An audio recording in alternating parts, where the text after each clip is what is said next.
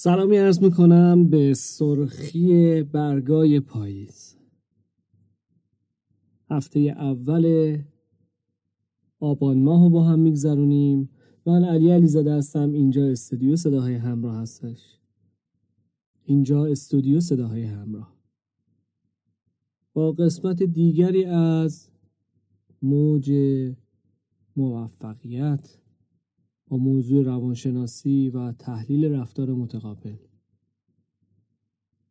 توی این قسمت بررسی خانواده شاد رو داریم و اینکه آیا خانواده شاد می‌تونه ذرایب زیر رو داشته باشه یا نه. طبق معمولی سوالی می‌پرسیم و خب با این گزینه ها میریم جلو. گزینه اول خانواده شاد آیا درک همدلانه از همدیگر دارند؟ گزینه دو آیا مدیریت تک نفره در اون خانواده وجود داره؟ مورد سوم آیا تعیین وظایف با پیشفرض های معین صورت می‌گیرد؟ هر کدوم از گزینه ها که فکر می‌کنید جواب سوال است یا حدستون اینه که اینطوری هست یا شما اینطوری هستید یه گوشه بنویسید. و توی این قسمت قرار بررسی کنیم ببینیم که خب به چه صورته. در یک خانواده شاد و موفق اعضای اون خانواده اون چی که هستند و می‌شناسند نه اون چیزی که از طرف دیگران بهشون گفته شده و طوری که باید باشن هستند پس می‌توان علت اصلی واکنش ها را همین دونست. خیلی خوب. اگه بتونیم با اون چیزی که الان در حال رخ دادن هست روبرو بشیم و ارتباط برقرار کنیم پس با پدیده‌ای به نام تغییر آشنا شدیم. تغییر دائما رخ میده. ما موجوداتی هستیم در حال شدن بودن. هر کس با توجه به شخصیتی که داره به نوعی تغییر می‌کنه. و هرچه در ارتباط گیری قوی تر جلو بریم پاسخ بهتری برای سوال اکنون و اینجامون داریم. منظور از این چیه؟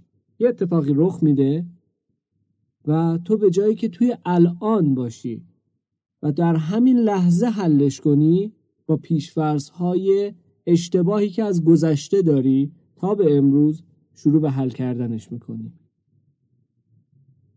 اون پیشفرض ها درست یا غلطش رو کاری نداریم. ولی آیا پاسخ درستی داری به این اتفاق میدی؟ بابت همین میگیم که اگه بتونیم با اون اتفاقی که داره رخ میده ارتباط برقرار کنیم اون تغییری که رخ میده خیلی زندگیتون رو قشنگتر می‌کنه. پس به طور کلی کسی که درگیری پیشنویسی داره کسی که نمی‌تونه تشخیص بده الان چه اتفاقی داره رخ میده؟ یا به عبارت دیگه تماسش ارتباطش با واقعیت تحت تاثیر اون مکانیزم های پیشنویسی و ناخداگاه کم کم و کمتر میشه تا جایی که به حالت روانپریشی در میاد و ارتباطش با واقعیت از بین میره. این فرد یا این روانپریش یا این بیمار در دنیای درون ذهنی خودش در حال زندگی هست. و واقعیت بیرونی رو نه می‌بینه نه می‌تونه پاسخی بده. پس اینجا باز دوباره ارتباطش با واقعیت اکنون و اینجا قطع شد. بریم جلوتر ببینیم خانواده شاد دیگه چه تعاریفی داره دیگه چطوریه. یه سری تعریف ها هست که تو هر قسمت معرفی می‌کنیم مثلا مثل نظام ارزشی که جلسه پیش معرفی کردیم مثل بخشش که توی این قسمت داریم معرفی می‌کنیم. توی بخشش واقعی ما نیازمند به رهایی هستیم. و اگه واقعا می‌خوایم رها بشیم پس رها می‌کنیم. آیا نیاز به امنیت دارم؟ و همه چیز با گفتگو انجام میشه؟ اگر دیدگاه گورخری یعنی اینکه انسان ها خوب و بد در کنار همن. اینو قبول کنیم و با دیدگاه اولیه تی ای که من خوبم تو خوبی کنار بیایم مطمئن باشید همه چیز با گفتگو حل میشه. و شما به امنیتی که می‌خواید می‌رسید.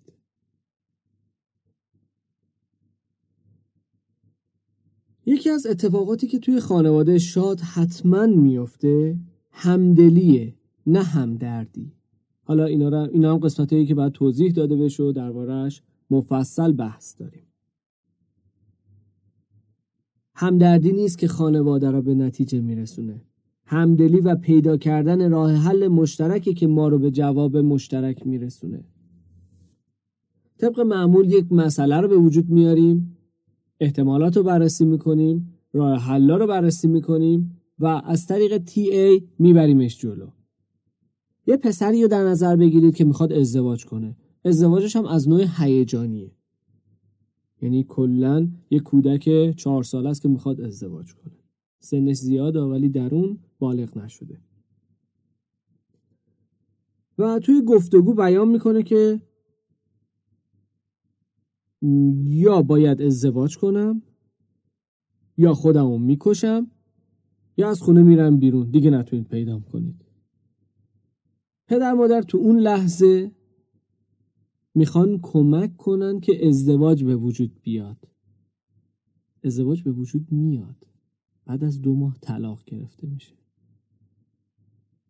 چیزی که درون پسر به وجود میاد شرمساریه استرابه از اتفاقات بعدی که هنوز نیفتاده استرس از اتفاقاتی که افتاده ترسیده خشمگینه. احساس می‌کنه سرش کلاه رفته. بریم سراغ مادر. مادر توی همچین خانواده های استراب داره.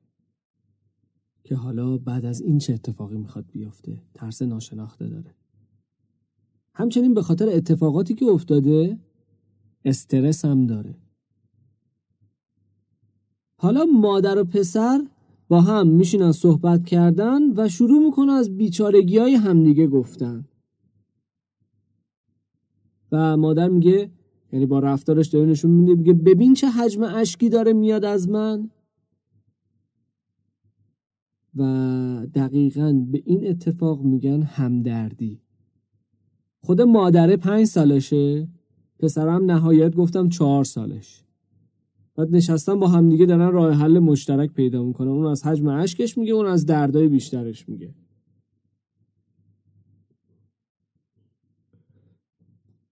کاملا مشخصه که توی همدردی هیچ راه حل مشترکی نیست. جز گفتن بدبختی ها. تو درک همدلانه است که فضای همدیگر رو می‌شناسیم. و از دریچه نگاه همدیگه به اون مسئله نگاه می‌کنیم. مثلا اگه مادر درست بخواد به این پسر نگاه کنه کفشای پسره رو میپوشه و با کفشای پسره شروع می‌کنه راه رفتن. از دریچه نگاه پسره به اون ماجراهایی که دور برشه نگاه می‌کنه و صحبت انجام میشه. و حتی شاید ایده ها و راه حلایی به وجود بیاد که این مسئله خودش می‌تونه شروع همدلی باشه پیدا کردن راه مشترک. توی همدردی ما درد آمیزتر از اون چه احساس می‌کنیم رفتار می‌کنیم.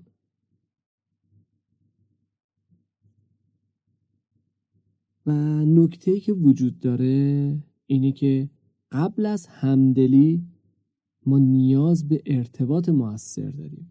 یکی از راههایی که می‌تونیم ارتباط موثر قوی داشته باشیم اینه که کامل به حرفای طرفمون گوش بدیم. گوش دادن با شنیدن خیلی فرق داره. گوش دادن پویا داشته باشیم. سعی نکنیم با تکگویی و اینکه درک نکردن از موضوعی به موضوع دیگه بپریم. موضوعی که میده رو بگیریم تحلیل کنیم از دید اون طرف نگاه کنیم و ارائه بدیم چیز جدیدی رو گفتم لازمه که با کفشای اون طرف راه بریم و این ممکنه زمان بر باشه. چیزی نیست که یه شب اتفاق بیفته. پس زمان بدیم بهش. اگه واقعا دوست داریم همدلی اتفاق بیفته. صبر می‌خواد. سعی کنیم بیشتر دنیای پدیدارشناسی همدیگر رو بشناسیم.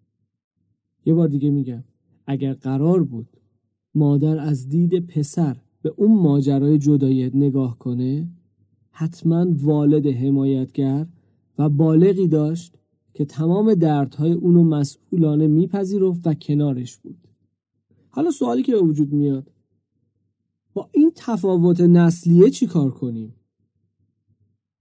مثلا پدر متولد دهه پنجاه پسر متولد در دهه هفتاده مادر دهه چهله. سه دهه مختلف دارن در کنار هم زندگی می‌کنن.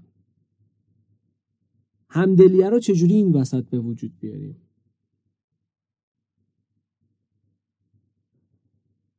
اینطوری شروع می‌کنم که فکر کنید یه بچه کوچیک برای اولین بار صبح از خواب بیدار شده و راهی مدرسه میشه. به نظرتون؟ توی مدرسه بیشتر علم یاد می‌گیره یا برخورد رفتارها. صد درصد برخورد رفتارها رو می‌بینه. دنیاهای جدیدی رو می‌بینه. هویت اجتماعی شو داره پیدا می‌کنه. و تفاوت نسل ها رو می‌بینه. این چیزیه که اون پسر اون پسر که تازه رفته دبستان داره اینا رو یاد می‌گیره. حالا بذار از دید یه پدر به این ماجرا نگاه کنیم. یه پدر یه پسر کوچیک داره. تا حالا از این دید بهش نگاه کردیم که این پدر وارد دنیای پدیدارشناسی اون پسر بشه.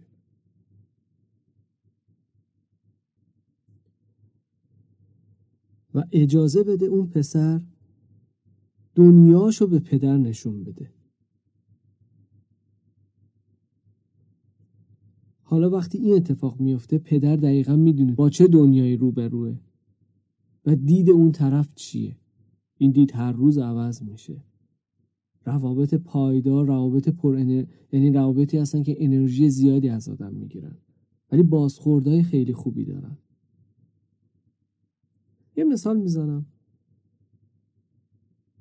بچه که به واسطه تکنولوژی با افراد زیادی ارتباط می‌گیره. حالا این بچه که میگم ممکنه بزرگ باشه یه فرد.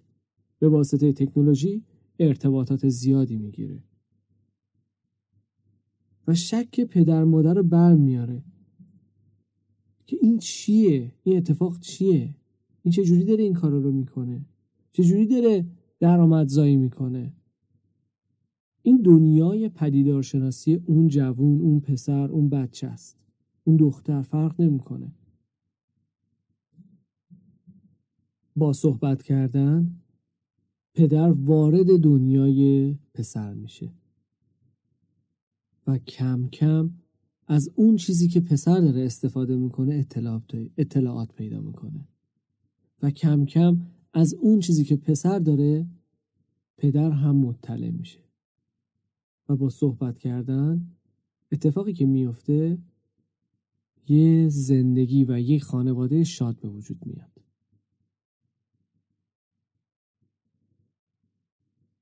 وقتی همدلی کنیم تجارب دیگران رو می‌فهمیم. که واقعا دارن چطور می‌بینن زندگی رو؟ همین گونه که پدر وارد دنیای پدیدارشناسی پسر شد خیلی خوبه که ما به فرزندانمون همدلی رو یاد بدیم. یاد بدیم که باید از نسلهای قدیم تر از خودش چیزهایی رو یاد بگیره و ارتباط بگیره با نسل قدیم. همه چیز را همه کس دانند. از اونا استفاده کنیم. دنیایی هست که ما خبر نداریم و اون دنیا توسط این همدلی به وجود میاد. پسری یا دختری قصد ازدواج داره. لازم هست بدونیم پدر مادر اون دختر یا پسری که قرار باش ازدواج کنیم توی چه پیشنویس های زندگی می‌کردن؟ این مسئله با یه اتفاق همدلی به وجود میاد. در انتها همدلی باعث نزدیکی و تعامل رفتاری میشه. چگونگی فکر احساس و رفتار همه از این همدلی به وجود میاد. قضاوت ها کنار میره برچسب ها کنار میره.